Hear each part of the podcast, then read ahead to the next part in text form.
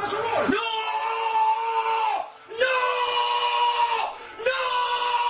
¡Estamos en la B! ¡Estamos en la B! ¡No! ¡No! ¡No! ¡No!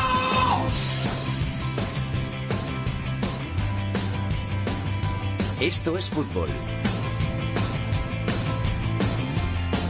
Con Alex Salguero.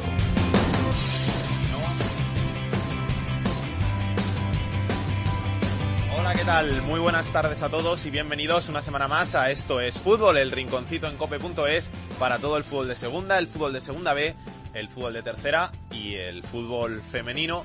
Una semana más estamos por aquí desafiando al frío de Madrid y hemos venido para traer toda la información aquí a Esto es Fútbol. Junto a mí han desafiado al frío de Madrid gente que repite en este programa, que ya se ha vuelto habitual, y gente que era habitual y que hoy ha decidido venir, como el gran Álvaro Lorenzo que ha pasado a visitarnos. Álvaro, ¿qué tal? ¿Cómo estás? ¿Qué tal, Alex? Hacía mucho que no venía por aquí y ya tocaba venir de vuelta por este programa y ayudar un poco a hablar de este fútbol que no se habla tanto. Yolanda Sánchez, ¿todo bien? Todo bien, todo correcto. ¿Sí? Todo muy bien. Y yo que me alegro, como dice Auronplay, ¿no? Aquí estamos. Luis, Millán, ¿qué tal? ¿Qué tal, Salguero? ¿Cómo estás? ¿Te estrenas en estos fútbol? Me estreno y a ver si me dejas hablar un poquito del Zaragoza. Te prometo que si lo haces bien, si estás a la altura, la semana que viene te llamo y hablamos un poquito de tu Zaragoza. Eso está hecho. En la técnica, el gran Antonio Bravo, la música hoy la pone Yolanda Sánchez. Vamos con los titulares. She works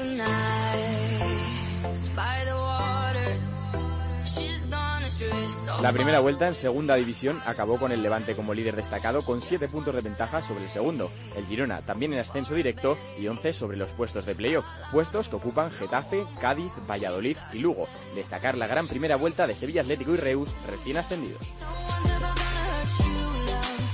Por abajo, zona de descenso para Nasic, UCAM Murcia en su estreno en la categoría, Almería y Mirandés ya sin Claudio Barragán en el banquillo. Solo un punto por encima del peligro está el Alcorcón, supervivientes de segunda en la Copa, aunque ha perdido 0 a 2 a la ida con el Alavés.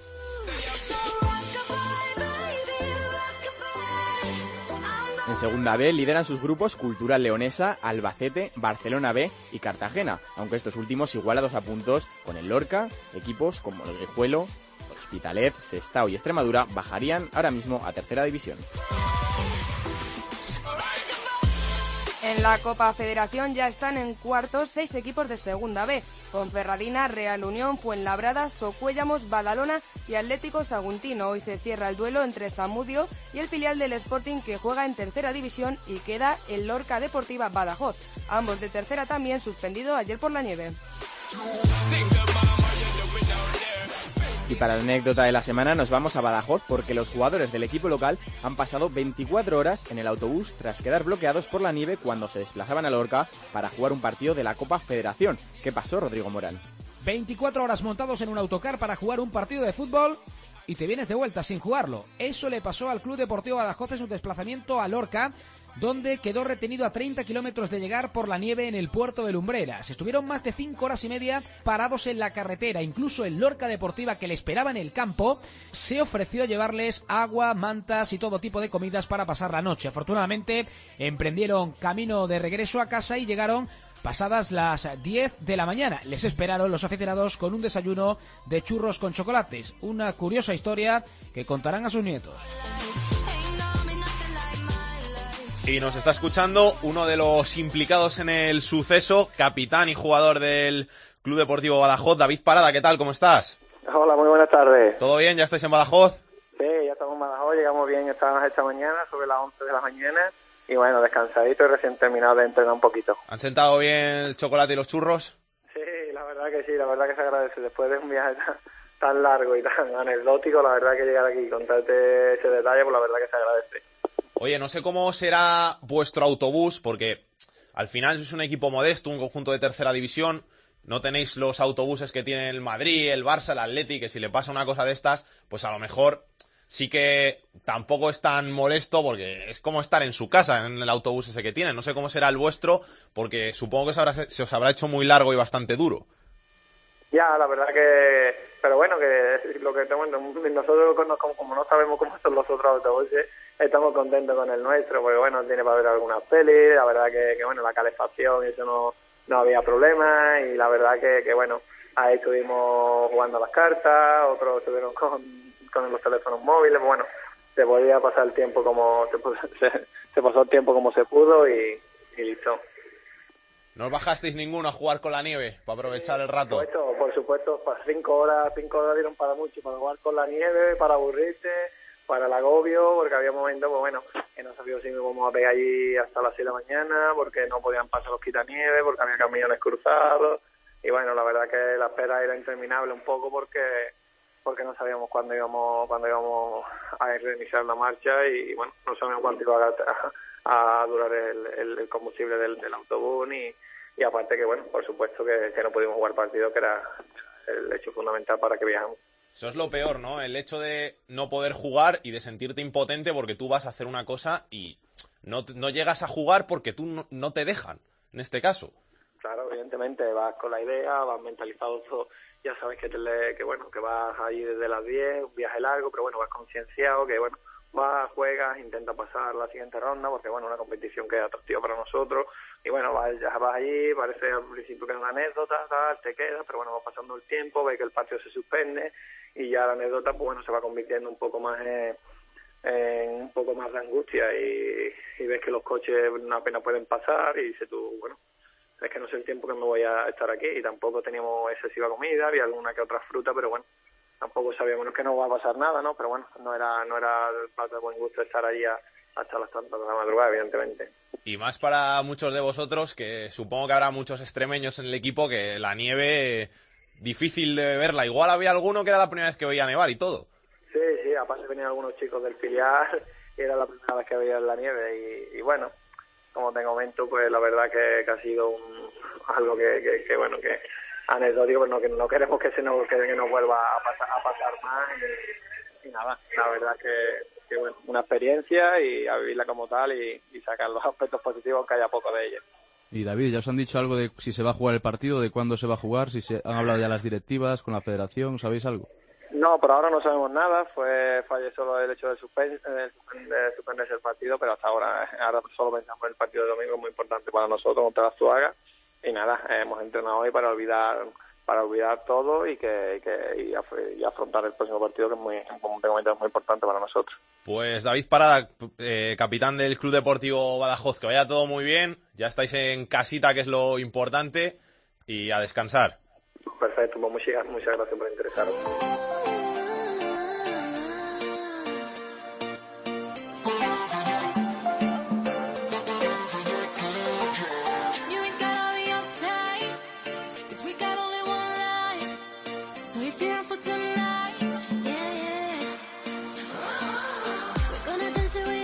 Segunda división en la que ha llegado a su fin la primera vuelta de la temporada, los primeros 21 partidos que dejan todo bastante igualado, tanto por arriba, sobre todo en la zona del playoff de ascenso, como por abajo en esa pelea por escapar del descenso a segunda división B. Por arriba tenemos al Levante, que es el líder, 46 puntos, lo que es más importante, 11 puntos que tiene de ventaja sobre el tercero, que es el Getafe, que es el otro equipo que ahora mismo es el primero en posiciones de playoff. El Girona sería segundo con 39 puntos, 4 de ventaja sobre el Getafe. Junto al Getafe, el conjunto madrileño están en posiciones de playoff de ascenso. El Cádiz con 33 puntos, el Valladolid con 31 y el Lugo con 31. Por abajo tenemos al Nastic, colista, 18 puntos. Solo ha ganado 3 partidos en los primeros 21. El UCAM Murcia, el Almería y el Mirandés. Álvaro Lorenzo, ¿cómo estás viendo estos primeros partidos de la segunda división? Hombre, el Levante, la, verdad con esa puntuación que tiene, si sigue así ascenderá tranquilamente a primera división y el resto estará muy igualado como todos los años. Yo destacaría al Lugo porque me parece un equipo muy humilde, muy modesto y que bajo el mando de Luis César, un ex entrenador del Racing de Ferrol, que también lo llevó a segunda, el Nastic lo llevó a primera, o sea que tiene buen currículum, está haciendo las cosas muy bien y mira cómo está. Es que al final esto es tan largo que el Levante parece que tiene un pie, si no pie y medio en primera división, pero puede pasar cualquier cosa. Ya hemos visto como la segunda vuelta al final se puede hacer larga, te pueden llegar las lesiones, te pueden llegar los contratiempos. Y se puede tornar todo en difícil, aunque la renta que tiene el conjunto Granota es muy buena. Uno de los equipos que mejor lo está haciendo en este primer tramo de temporada es el Girona, que como decíamos marcha segundo en la tabla con 39 puntos. ¿Cómo están las cosas por Girona, Hitor Puerto? En Girona viven uno de sus mejores momentos de la historia, y no exagero, ya que el equipo ha acabado la primera vuelta logrando superar su propio récord de puntos. Imbatido en casa, con buenos resultados a domicilio, los de Machín sueñan con lograr el ansiado ascenso a la primera división. Es uno de los equipos menos goleados y el más goleador. Eh, Bono y René se reparten la meta gerundense, Ramallo lidera la defensa, la conexión letal Borja García y Portu, que suman 11 goles y que vuelven eh, locas a las defensas rivales. Además, el carrilero Adai, que conecta a las mil maravillas con el centrocampista Graney, y no hay que olvidarse ¿no? de los siete goles de Longo o el buen momento que vive Fran Sandaza. Eh, todos ellos eh, liderados por un técnico que es fiel a su estilo, como es Pablo Machín, y no hay peros eh, para este Girona que sigue empeñado en jugar por fin en la primera división. Otro de los equipos que lo está haciendo muy bien en este comienzo de la Liga 1-2-3 es el Cádiz. Rubén López, Cádiz, ¿qué tal? ¿Cómo estás? ¿Qué tal, Alex? ¿Qué tal? Muy buenas. Bien. No se Buenas. pudo seguir con la buena racha de resultados, pero el equipo sigue ahí cuarto, pese a ese tropiezo en casa con el Valladolid. Sí, la verdad es que se vio cortada la racha que tenía el Cádiz hasta el pasado fin de semana, hasta la pasada jornada, que, que era bastante buena de, de resultados, como tú decías, acumulaba cuatro victorias consecutivas el Cádiz, pero al final un fallo condena muchísimo y lo tuvo el Cádiz con un error de su portero, de Alberto Cifuentes, en un disparo de Jordán, y eso permitió al Real Valladolid llevarse los tres puntos de, de Carranza en un encuentro en el que quizás lo más justo hubiera sido un empate, ¿no? Porque tampoco el equipo de Pucela, de Paco Herrera, tuvo excesivas ocasiones de gol. El Cádiz tampoco es verdad que eh, hizo un partido de otro jueves, hizo un partido de otros días y al final pues eh, ese fallo que condenó al equipo amarillo y le dio los tres puntos al Real Valladolid. Aún así, a pesar de la derrota, que es la segunda derrota en casa de esta temporada, después de la que el Cádiz cosechó ante Real Oviedo, el balance de la primera vuelta del Cádiz más que satisfactorio, más que bueno, teniendo en cuenta lo que venimos repitiendo durante semanas, ¿no? Que el equipo está hecho para, en teoría, la permanencia y que nadie pensaba que el Cádiz iba a sumar hasta ahora 33 puntos y que iba a estar en la zona que está, ¿no? Cuarto clasificado y, muy lejos de, de posiciones de descenso, 11 puntos por encima de, del descenso. Así que, aunque tuvo ese lunar del pasado fin de semana, la verdad es que mm, tranquilidad absoluta en el plantel amarillo. De hecho, fíjate que todavía no se ha fichado a nadie en este mercado invernal. El Cádiz tiene absoluta tranquilidad en el mercado de fichajes, aunque se busca un delantero en media punta y un lateral derecho, pero eh, se es consciente de que la sartén por el mango la tiene el Cádiz, por así decirlo, de que hay tranquilidad, de que el equipo está bien y aunque se va a reforzar no hay nada ni una pizca de, de prisas en ese sentido, ¿no? Oye, las caras positivas, Ortuño que lo está haciendo muy bien y Álvaro García, ¿no? Que le han elegido en el equipo de la primera vuelta de la competición. Sin duda, sin duda. Nombras a dos jugadores eh, que son pilares de este equipo, ¿no? De Ortuño, yo creo que poquitos, poquitos cosas podemos decir ya. 13 goles, empatado en, el Pichichi de la categoría junto con Roger y con José Lu y, que es el, es el jugador franquicia de este, de este Cádiz. Ortuño que fíjate, 25 años, eh, ha pasado ya por muchos equipos, está, cedi- está cedido por Las Palmas en el Cádiz, eso hay que recordarlo, y que la pasada temporada estuvo primero en Zaragoza, donde empezó bien, al final el cambio de entrenador no, no, le, no le fue mm, como le pre- pretendía, se fue a Mallorca, hizo goles y al final en el Cádiz, donde sin duda está teniendo una temporada fantástica. Hasta el partido del pasado fin de semana, Ortuño llevaba cinco goles en cuatro encuentros. Eh, eh, junto- uniendo los del mes de diciembre con el primero de, de este año, ¿no? O sea que la trayectoria es impresionante y el Cádiz tiene dependencia de él. Nombrabas también a Álvaro García, yo creo que es el otro jugador destacado de este equipo, ¿no? Un jugador muy joven, eh, que, bueno que el, que el Cádiz tiene en su haber en propiedad después de que lo fichara de Granada la pasada temporada y que es una bala, todo el mundo, todo mundo lo define como una bala y es un jugador importantísimo también en el esquema de, de Álvaro Cervera. Son dos de los pilares por arriba de la zona atacante de este Cádiz y yo me, me atreveré a decir que también la figura de, de su técnico, de Álvaro Cervera, es otro de los porqués a la muy buena temporada del equipo, ¿no? Yo ya te digo que a mí de todos los que vienen por detrás, el que más miedo me da es el, el Cádiz, al que más pánico le tengo para pelear con el Getafe en esas posiciones de playoff de ascenso, es que me da mucho, mucho miedo. me- respeto enfrentarme al Cádiz. que, que nadie piensa en eso, que realmente poquitos piensan que el Cádiz sea capaz de pelearle a un Getafe, a un Huesca, a un Lugo, a un Girona, sea capaz de pelearle una posición de arriba, ¿no? Ahora mismo, hablar de ello, si lo preguntas en el club, te van a decir que estás loco, y si lo preguntas a la afición, hay gente que sueña, gente que está ilusionada, pero claro, estamos hablando de un equipo, de un club que lleva, que se ha tirado seis años en segunda B, pasándolo canutas, que el objetivo es la permanencia, que queda toda una segunda vuelta por delante. Bueno, evidentemente mm, el Cádiz está cuarto y está cuarto por algo, y eso no hay que, no hay que obviarlo, ni mucho menos, pero aquí eh, con los pies, pies en el suelo, pies de plomo y con muchísima, muchísima paciencia y tranquilidad.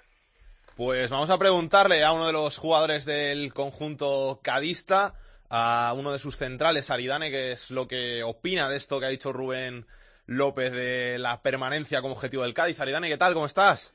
Hola, muy buenas tardes. ¿Todo bien? Todo bien, todo bien, gracias a Dios. ¿Preparando ya el partido de este fin de semana o ya lo tenéis todo preparado, ya sabéis todo lo que tenéis que hacer? Sí, bueno, estamos, estamos, estamos ultimando cosas, ¿no? Preparándolo para, para el domingo y, y a tope. Y a seguir sumando, ¿no? Que la permanencia ya poquitos puntos quedan para asegurarla y a soñar con metas mayores. Sí, la verdad que sí, estamos nosotros, miramos partido a partido, ¿no? Y el objetivo principal es la permanencia, ¿no? Cuanto antes, creo yo que cuanto antes tengamos los, los puntos, pues yo creo que el, el equipo se, se, se soltará más, ¿no? Para vosotros también es una sorpresa dentro del vestuario veros en estas posiciones en las que estáis en la tabla. Sí, la verdad es que sí, ¿no? Porque nosotros, como te, como te he dicho, el objetivo principal era el, el, ple- el- la permanencia y bueno, no esperábamos que, que, a- que estas alturas estuviéramos cuatro cuartos, pero bueno, eh, el trabajo de- del día a día es la, la recompensa, ¿no? Rubén. Bueno, y Aridane, que vamos a decir que también que es un, un jugador importantísimo en la saga del Cádiz, ¿no? La defensa titularísimo, indiscutible, y cómo se ha ganado también el cariño de la gente.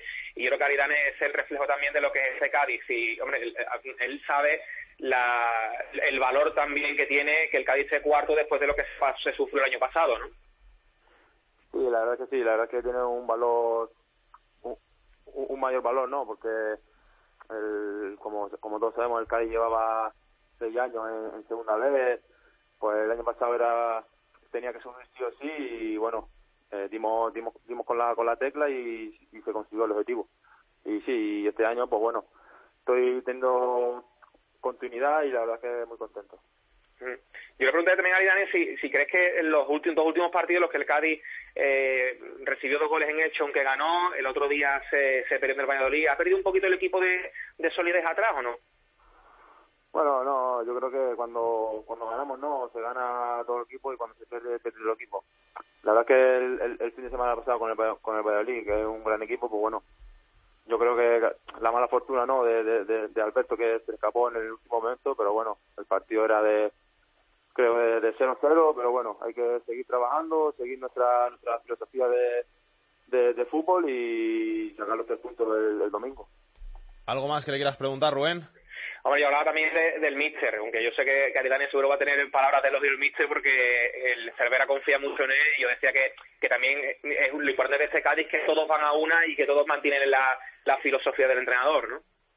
Sí, la verdad que sí, la verdad que de la llegada de Cervera, ¿no? Al principio nos costó nos costó coger su, su filosofía, ¿no? Pero ya al cabo de, de, de, tres, cuatro semanas el equipo se, se mentalizó y, y mira, al final se consiguió el ascenso y este año, pues mira, siguiendo su filosofía, pues el equipo está rindiendo a buen nivel y, y eso se nota en, en la clasificación. Pues Aridane, central del Cádiz. Mucha suerte para lo que queda de temporada y que vaya todo muy bien. Y gracias por estar en estos fútbol.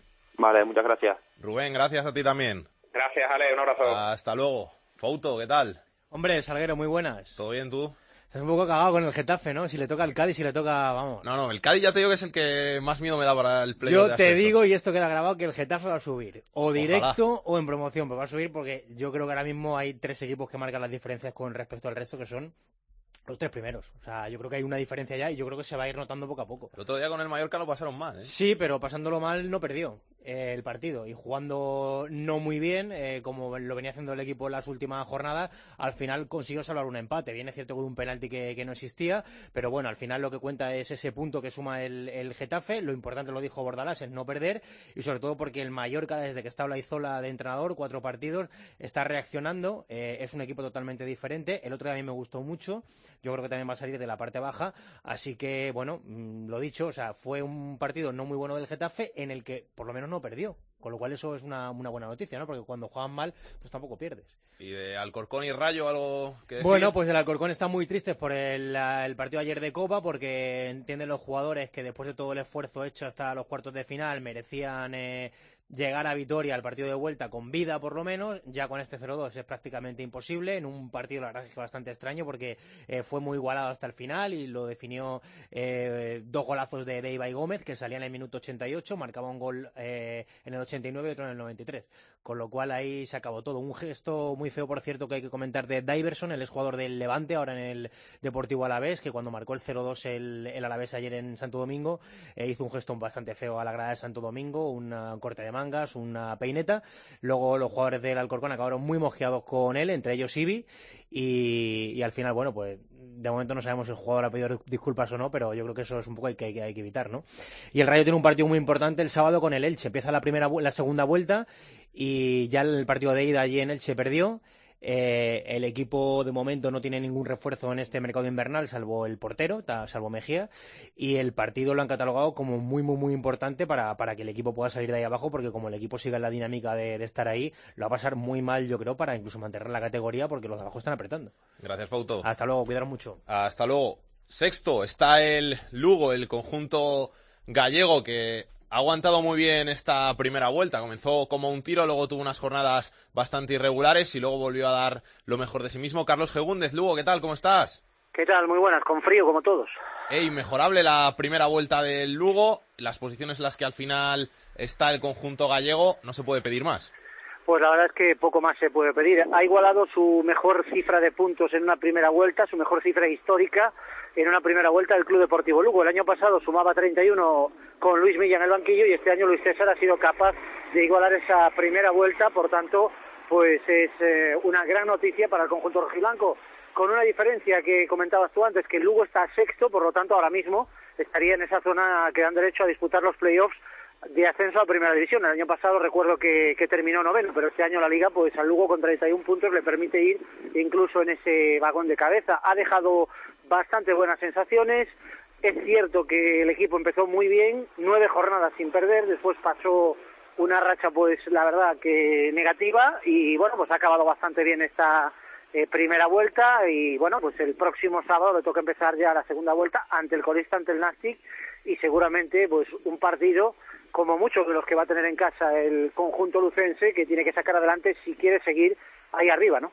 Te tengo que preguntar por, para mí, el jugador revelación de esta primera vuelta, Alfonso Pedraza, que he oído que tenía ofertas por ahí el Villarreal, del Sporting, para llevárselo cedido de algún conjunto de la Premier. ¿Se queda o todavía no hay nada definitivo? Desde el Club Deportivo Lugo han dicho Pedraza se queda, hay un compromiso por parte del Villarreal, es un futbolista que pertenece al conjunto levantino y bueno, pues está cedido hasta el mes de junio. Creo que hay una opción, por lo que ha trascendido, una cláusula que tendría que pagar el Villarreal, claro, el problema, bueno, el Villarreal o otro club, el que, el que quiera llevárselo, siempre que el Villarreal esté de acuerdo. El problema es que, claro, el Villarreal no va a pagar esa cantidad para que, eh, mil euros para que Pedraza pues se marche cedido a otro sitio. Además, el propio futbolista está muy a gusto, está muy cómodo, eh, ha marcado eh, seis goles en la, en la primera vuelta, es un debutante en segunda división. Eh, estoy de acuerdo contigo que, sin duda, uno de los jugadores revelación en esta primera vuelta. Ha dado siete asistencias, ha participado en otros dos goles. En fin, eh, la verdad que unos números realmente extraordinarios. Incluso bueno, pues eh, desde el inicio de liga sí que se nota que, que Pedraza ha asumido eh, nuevos roles y, por ejemplo, pues cuando le toca trabajar en defensa tampoco hace ascos y la verdad que, que se emplea a fondo. Gracias, Carlos. Venga, un abrazo. Hablaba Fouto del Mallorca de Olaizola, que ha mejorado bastante con el nuevo técnico en el banquillo. Jordi Jiménez, ¿qué tal? ¿Cómo estás? Hola, muy buenos días. ¿Todo bien? Todo bien, aquí esperando eh, saber si este Mallorca vuelve a parecerse algún día a un equipo de fútbol. Y bueno, el otro día menos en Getafe lo pareció. Dio muy buena sensación, ¿eh? Yo te digo que estuve viendo el partido y para mí uno de los mejores equipos que ha pasado por el Coliseum. Eso sí, no sé si cómo se verá desde allí, me pareció un poquito duro el juego del Mallorca.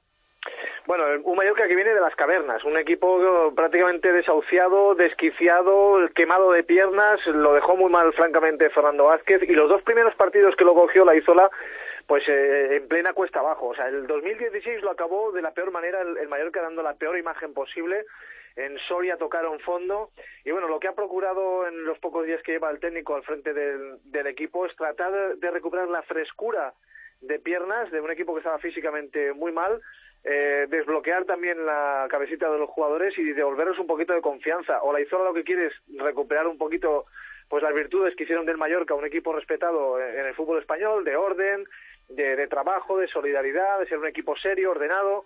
Y bueno, pues en, en ello está. Bueno, yo francamente no, no, lo- no lo vi especialmente duro. Bueno, de hecho tiene un montón de lesionados. Fíjate que esta semana, para empezar la segunda vuelta, tiene ocho bajas. Es verdad que de las ocho, tres po- son por, por cinco amarillas. Eh, Campabadal, Raillo y el delantero goleador eh, Brandon, pero el resto son, son lesiones. Tiene la línea defensiva totalmente destrozada hasta el punto que Fabio Laizola se está planteando poner de central a, a Juan Rodríguez, centrocampista pivote. ¿Alguna vez has jugado ahí en Getafe? No, no duro, intenso. Final me he explicado yo mal. Intenso, ya te digo que superar o igualar al menos a un equipo de Bordalas en intensidad es complicado y Pues el una Mallorca, el Mallorca lo, lo, lo superó, ¿eh? Sí, lo veo como una virtud porque efectivamente los equipos de Bordeaux son equipos que, que trabajan muy bien, que son que son intensos. eh, bueno, pues el Mallorca al menos tiene que empatar es, en eso. El Mallorca no era un equipo que empataba en actitud eh, con, con sus rivales en segunda división y encima la calidad que se le presuponía y que nunca ha demostrado a lo largo de este campeonato tampoco aparecía, con lo cual pues no tenías nada, ni una cosa ni la otra. Por lo menos el otro día se empató en, en saber jugar, en saber estar ordenado y bueno, pues al final la segunda división son detalles y si el Mallorca empata en eso, pues yo siempre he sostenido que hay jugadores y una plantilla para estar mejor de lo que están. Pero claro, si no empatas en lo básico no hay nada que hacer. Gracias, Jordi. Un saludo. Oh, hasta luego. En puestos de descenso está el Almería, el conjunto andaluz que tiene una difícil visita este fin de semana. Vi- a- va- viaja a Cádiz para medirse al cuarto clasificado. Jordi Folqué, ¿qué tal? ¿Cómo estás? ¿Qué tal? Buenas tardes. Están las Pues- cosas complicadas, ¿no? Por ahí, por Almería. Estaba mirando ahora aquí en la tabla y estaba viendo que de los ocho últimos, el único que no ha cambiado de técnico es el conjunto almeriense. Sí, hombre, ya cambió yo creo que la temporada pasada cambió por la temporada pasada, por esta y por la siguiente, porque fueron cinco entrenadores los que tuvo la Unión Deportiva de Almería durante toda la campaña y quizás eh, el hecho de que al final salvarse la última jornada, pese a tanto cambio de entrenador, ha hecho que Alfonso García diga, oye, pues a lo mejor el problema no era cambiar tanto de entrenador, sino eh, ver los futbolistas. Y, y es lo que está viendo en este mercado de invierno, porque después de que, a pesar de la malísima temporada eh, el curso pasado, eh, Fernando Soriano, cuando se hizo cargo para esta temporada, eh, estuvo nada más que cuatro partidos la temporada anterior, eh, lo que le dijo al presidente es, eh, confío en los que han sido mis compañeros y, y- que ahora van a ser mis jugadores, confío en ellos porque creo que tienen calidad, lo han demostrado en los dos equipos y, y- creo que, eh, que tienen que sacar su mejor rendimiento.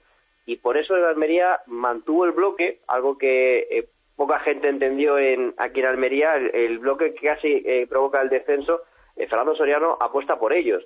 Y el presidente en octubre dijo, eh, cuando las cosas iban mal, después de perder en Huesca en un partido lamentable, el presidente dijo, eh, Soriano ha apostado por los jugadores, espero que los jugadores den la cara por él. Y si no, si Soriano me dice que alguno tendrá que irse, pues se tendrá que ir.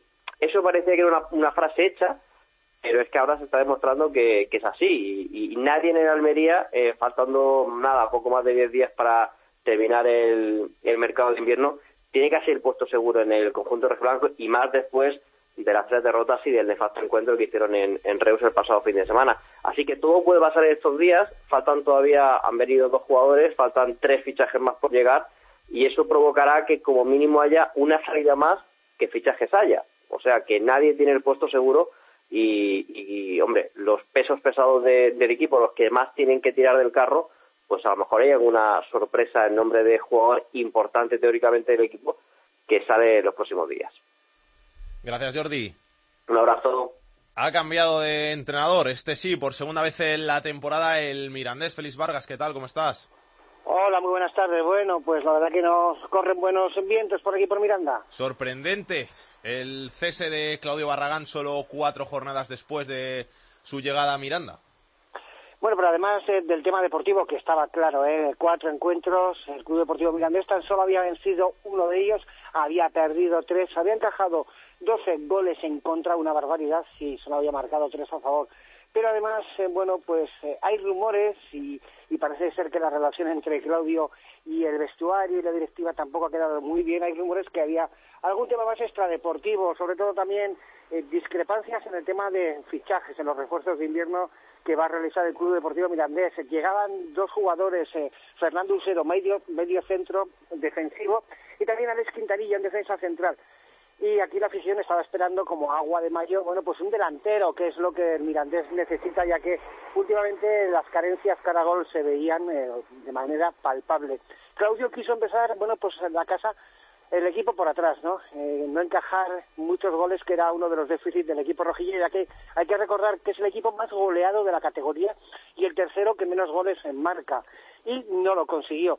Eh, veía también la directiva rojilla que eh, el barco iba a la deriva, 5-0 en el debut de Claudio Barragán en Valladolid, eh, posteriormente, bueno, pues una victoria, 2-1 en Andúa, pero luego volvía a perder 2-0 eh, ante el Mallorca, pero sobre todo esa derrota en Andúa el pasado sábado 0 a 3 ante Numancia, bueno, desencadenó que la directiva rojilla confiara al equipo al segundo entrenador, a Javier Álvarez de los Mozos, segundo desde que empezó la temporada y temporadas anteriores ya con Carlos Terrazas en el banquillo. Le recordamos también, nos recordamos que ya se hizo cargo del equipo en una jornada, cuando se despedía a Carlos Terrazas en la transición hasta contratar a Claudio Barragán, jornada 17, el Mirandés recibía en Andújar al Elche, y ahí es donde, bueno, pues los Musos dirigía al equipo, vencía 1-0 el Club Deportivo Mirandés al Elche, además dejando muy buenas sensaciones, y bueno, pues eh, ha vuelto a coger las riendas del equipo, eso sí, ya hasta final de temporada. Gracias, Félix. Un abrazo. Que pase Pedro Martín. El enfadato de Pedro Martín. Hola, Pedro, ¿qué tal? ¿Qué tal? ¿Cómo estamos? ¿Todo bien, tú? Pues eh, bien, aquí con la copita, con la primera vuelta de, de la eh, segunda división y vamos a repasar un poquito lo que ha sido esta primera vuelta de la segunda división, pues con el equipo ideal que me sale a mí según mis estadísticas, Pues venga. de la, de la categoría que así, pues bueno, pues, eh, pues mira qué bien, pues vamos a hacer un recuento más o menos de los jugadores que han dejado detallitos en, en la primera vuelta. El portero, pues me sale Edgar Badía, el portero del Reus, que ha jugado todos los partidos y está entre los menos goleados, el, Reus es el segundo equipo menos goleado, pues me sale Edgar Badía. Luego en la defensa está Moyano, eh, lateral derecho del Valladolid, que además es el único jugador de campo que ha disputado todos los minutos, los otros son porteros, es que Moyano lateral derecho, en el centro de la defensa Alcalá, eh, central del Girona, y Sergio Postigo, eh, central del Levante, y lateral izquierdo Matos, eh, eh, lateral izquierdo del Sevilla Atlético. En el centro del campo, por la derecha, Suso, del Tenerife. En el, como medio defensivo y medio ofensivo me salen los dos del Girona, Pere Pons y Portu. Y por la izquierda, eh, eh, Alfonso Pedraza, el jugador del Lugo que está cedido por el Villarreal. Y en punta, pues dos de los tres eh, jugadores que tienen 13 goles, que han acabado con 13 goles, Roger y Ortuño, y el otro es José Lu, pero me salen en las puntuaciones mejor Ro- Roger y Ortuño. Así es que esa es la alineación eh, ideal según las estadísticas que yo manejo en la segunda división. Y ahí están los jugadores que yo creo que mejor han cumplido de momento en la categoría. Gracias, Pedro. Un abrazo. Un abrazo, hasta luego.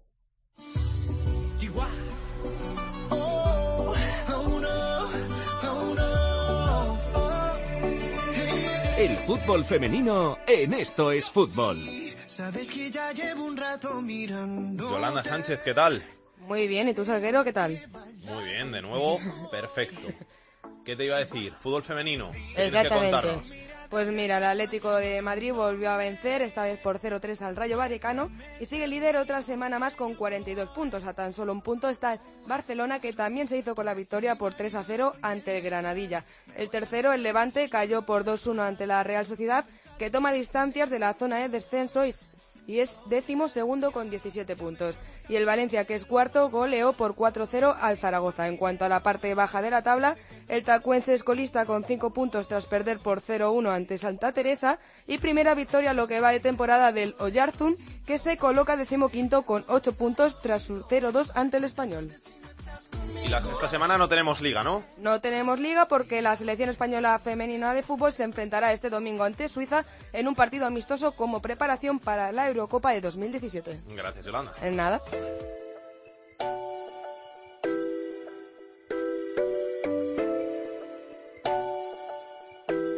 La segunda B en Esto es Fútbol.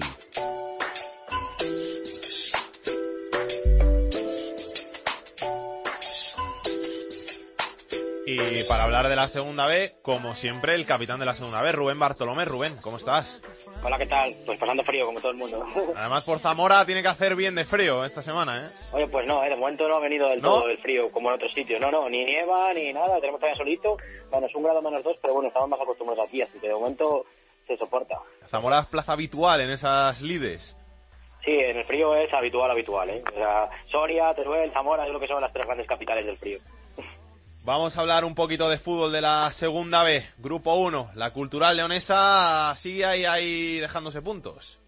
Sí, habrá que tener un, un compromiso muy complicado porque la verdad que los equipos de arriba se enfrentaban entre ellos. Tenía un, un derby contra la Ponferradina en el Reino de León que acabó con 0-0, dos equipos que quieren jugar playoff. Y bueno, solo ha dejado otros, otros dos puntos, son de tres jornadas solo un punto sumado. Lo bueno es que el, el Racing Santander, su máximo perseguidor, cayó también en un duelo directo eh, contra el Celta de Vigo B, lo que hace que se comprima bastante eh, la clasificación. Por cierto, el Celta de Vigo B, que de los, de los seis de arriba, que son los seis equipos que pueden luchar, creo que por el playoff, fue el único que ganó, porque el Valladolid tampoco consiguió ganar y la Ponferradina ya hemos dicho, y el Pontevedra solo, solo sacó un empate, así que bueno, es una buena jornada para el Celta de Vigo B y se comprime eh, la lucha por, eh, por el playoff y bueno, los demás pues a, mirar para abajo, porque si hablábamos del Racing de Ferrol, que iba séptimo, quizá podía ser el único que podía engancharse, volvió a perder esta semana, ve cómo le adelantan, creo que son cuatro equipos, pero bueno, entre el séptimo que es el Izarra ahora, que tiene 29 puntos, y, y los que están jugando el, el descenso con 20, con 22, pues no hay prácticamente diferencias y que están todos muy, muy, muy, muy juntos, a excepción del Somotas, que bueno, que sigue con 12 puntos, sigue, sigue descolgado, y podemos hablar también pues de la Arandina, que, que cayó eh, en el partido contra el Lealtad de Villaviciosa, y bueno, también se complica bastante eh, la salvación, porque bueno, tiene a 5 puntos, pero bueno, yo creo que todavía todos muy enganchados, a excepción de, del Somotas, y como digo, está con 12 y está bastante lejos. En el grupo segundo, el Albacete perdió en casa, pero sigue líder. Sí, la verdad que hay bastantes sorpresas en el grupo segundo porque eh, de los de arriba muy poca gente consiguió puntuar. El Albacete, como, como bien dices, eh, cayó ante más, además ante un equipo de, de la zona de, bueno, zona media-baja como es la Real Sociedad B, ¿no? Que, que me parece que quiere salir del descenso. La verdad que, que hablamos de zona baja, bueno, la Real Sociedad B que está con 27 puntos, pero es que tiene 6 puntos el playoff, así que bueno, eh, están todos ahí eh, muy, muy, muy juntitos. Bueno, pues el Toledo tampoco tampoco consiguió sumar eh, los tres puntos porque acabó empatando en casa de, un sexto River que todavía quiere dar señales de posible salvación y otro de los de arriba que tampoco sumó fue el, Castilla que cayó en casa contra el Real Unión así que bueno la verdad que sigue sigue muy igualado a excepción de Albacete que tiene esos cuatro puntos pues todos muy juntos y bueno por abajo pues se puede hablar de la victoria por ejemplo del Baracaldo que sí que tomó un poquito de aire o el empate que decíamos del Sestao River y es que aunque lleva solo 15 puntos Sestao y tiene todo bastante lejos estuvo ahí repasando todos los resultados lleva 10 derrotas, pero solo 4 han sido por más de un gol. O sea que al final, todos sus partidos, tanto sus dos victorias como sus nueve empates, que es que el problema del Estado es que han empatado mucho, eh, han sido partidos muy igualados, otros 6 derrotas muy igualadas. Entonces, bueno, parece que da señales todavía de que podría luchar, algo distinto al Zamudio, que lleva 50 goles encajados, va a llegar a una media de unos 90, 90 y pico goles en contra, que es, una, es, un- es algo muy, difícil de, de sobrellevar para poder salvarse en segunda vez. En el grupo 3 me quedo con la segunda victoria de la temporada del Eldense. Sí, eh, la verdad que ganaron una jornada para el colista, que ganó, y una jornada para el líder. Vamos a empezar con, con la de arriba. Jornada perfecta para, para el Barcelona B, ganando a un, a un rival eh, directo como es el Hércules de Alicante, lo saca de, de los puestos de, de playoff y además aprovecha de- del Alcoyano, que tampoco que también perdió, que va a entrar un poquito en barrena. Son cinco puntos diferentes que tiene el Barcelona B. Aprovechan esto Badalona y Valencia Mestalla también para colarse un poco en, en playoff, pero bueno, la verdad que toma aire el Barcelona B con, con lo igualado que estaba todo eso.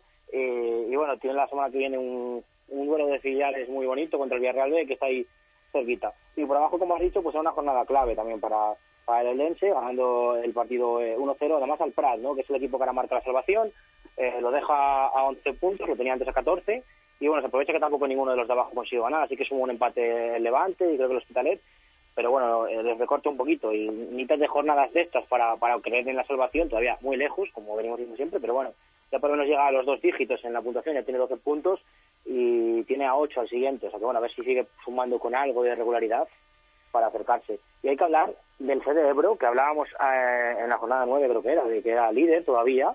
Desde entonces, en las últimas 12 jornadas, una sola victoria del Ebro, 28 puntos, ya tiene 5 el descenso y la verdad que problemas, ¿no? Una victoria en 12 jornadas son números prácticamente de colista.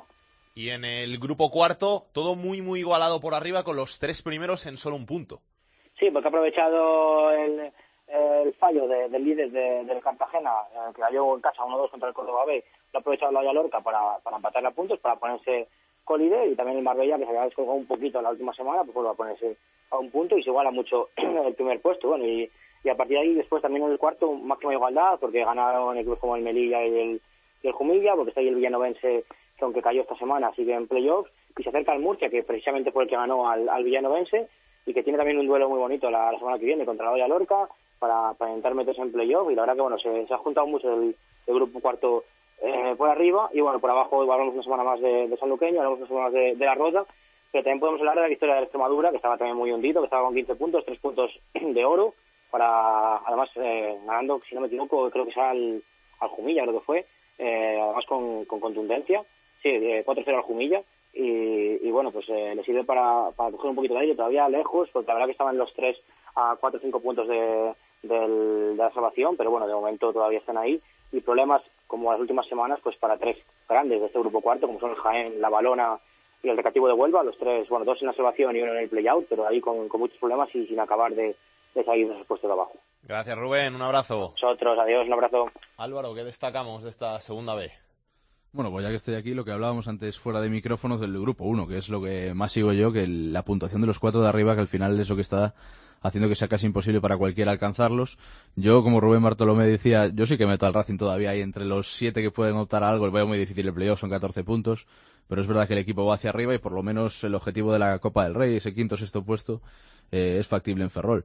El equipo que está jugando bastante bien y, y lo que te decía también, que la noticia por allí por Ferrol es la posible venta del club, siguiendo un poco la estela de la cultural leonesa que también se vendió a unos jeques árabes, el, Spir. el Marbella a unos rusos, entonces al final parece ser que en segunda B muchos equipos están buscando la solución por este lado y la ventaja que tiene el Racing es que es un club saneado económicamente, entonces interesa a muchos inversores, que eso también hay que tenerlo en cuenta, con lo cual el año que viene el Racing igual ya no es de los ferrolanos, pero bueno, si el equipo va bien al final la gente se lo tomará bien la venta.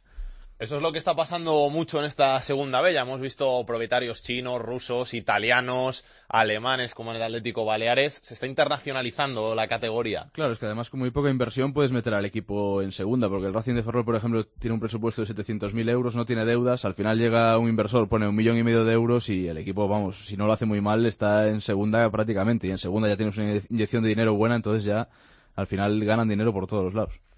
Gracias Álvaro, un abrazo. A ti. Y en este repaso que hacemos habitualmente por los grupos de Segunda B nos hemos detenido hoy en el grupo 1 para hablar con uno de los técnicos que está llevando a su equipo a la zona alta de este grupo 1, que es concretamente José Luis Míguez Luisito, el técnico del Pontevedra. Luis- Hola Luisito, ¿qué tal? ¿Cómo estás? Hola, muy buenas. ¿Todo bien? Bien, bien, bien. Aquí, muy bien, mejor de lo esperado, muy bien. Sí, porque estáis ahí en posiciones de playoff, 41 puntos, que es mucha puntuación, pero es que además en este grupo tan complicado os tiene cuartos, porque en otros grupos estaríais bastante más arriba. Sí, la verdad es que, por ejemplo, en el grupo segundo, pues eh, seríamos líder con, líderes con el Albacete, ¿no?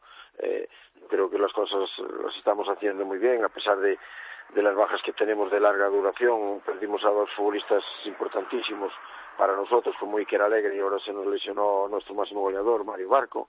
Pero bueno, es un equipo eh, con muy poco presupuesto, pero un equipo muy honrado, muy trabajador, eh, muy humildes, vamos todos a una y esa es la clave para estar peleando con los mejores.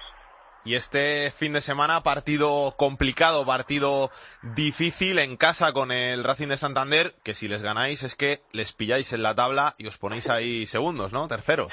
Sí, la verdad es que eh, nadie contaba ¿no? que a estas alturas de competición pues nosotros íbamos a estar a tres puntos eh, de todo un Racing de Santander.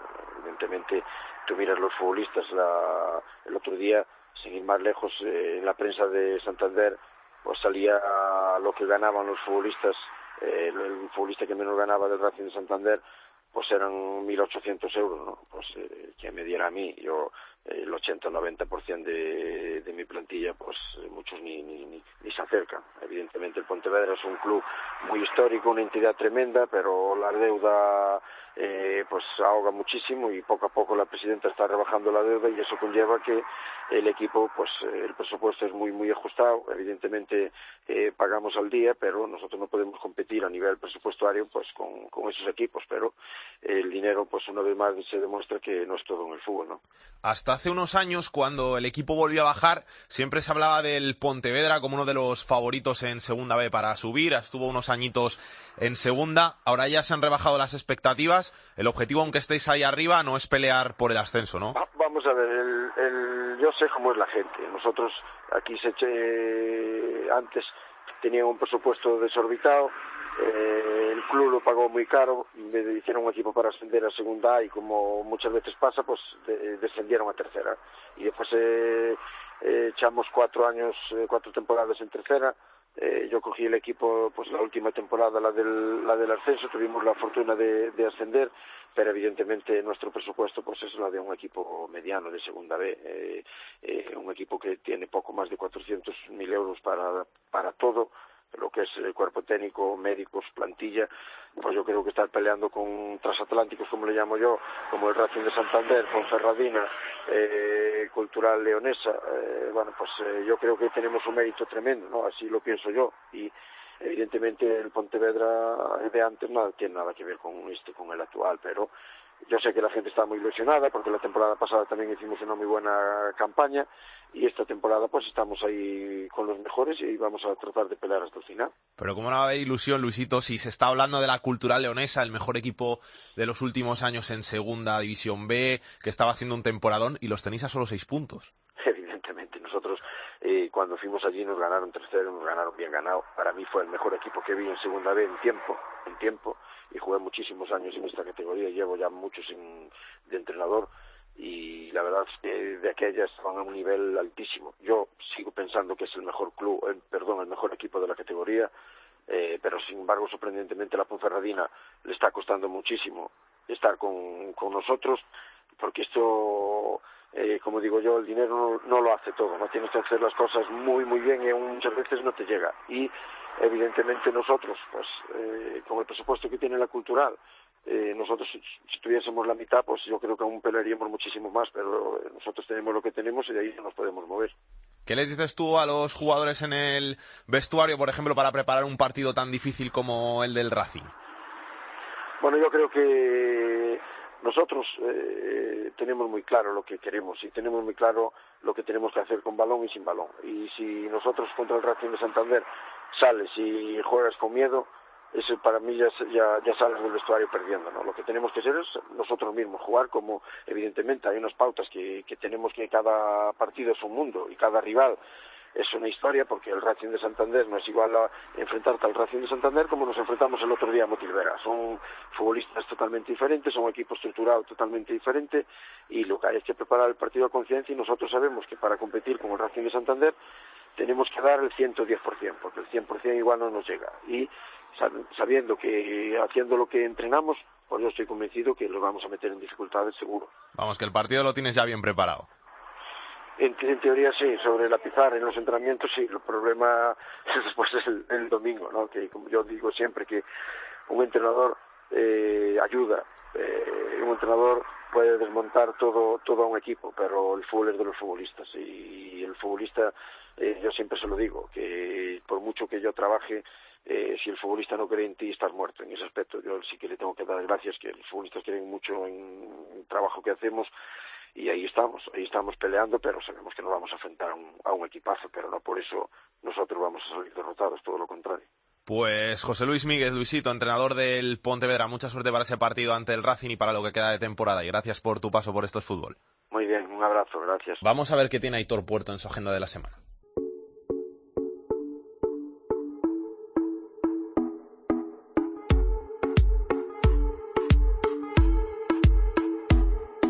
Come on, come Comenzamos el repaso de la agenda futbolística del fin de semana con la segunda división. Destacamos los dos grandes partidos del fin de semana. El primero, el sábado a las 4, el décimo, el Real Oviedo, recibe al quinto, al Real Valladolid. Y el otro gran partido del fin de semana, en este caso será el domingo a las 6, el segundo, el Girona recibe al séptimo, al Sevilla Atlético. Eh, por lo que hace la segunda división B, para los cuatro grupos, jornada 22. En el grupo 1 destacamos el partido entre el cuarto, el Pontevedra, y el segundo, el Racing de Santander. En el grupo 2, el tercero, el Bilbao Athletic, recibe al líder, al Albacete. En el grupo 3, el Villarreal B, sexto, recibe al líder, al Barça B. Y en el grupo cuarto, el segundo, el Lorca, recibe al séptimo, al Real Murcia. Y acabamos el repaso a la agenda futbolística del fin de semana con la tercera división. Hemos fijado la mirada en el grupo 14. Interesante el partido entre el tercero y el segundo. El Azuaga que recibe al Badajoz. Hola, soy Diego Manzano, jugador del Albacete, y quiero dedicar la canción Welcome to the Jungle de Guns N' Roses a los oyentes de Esto es Fútbol.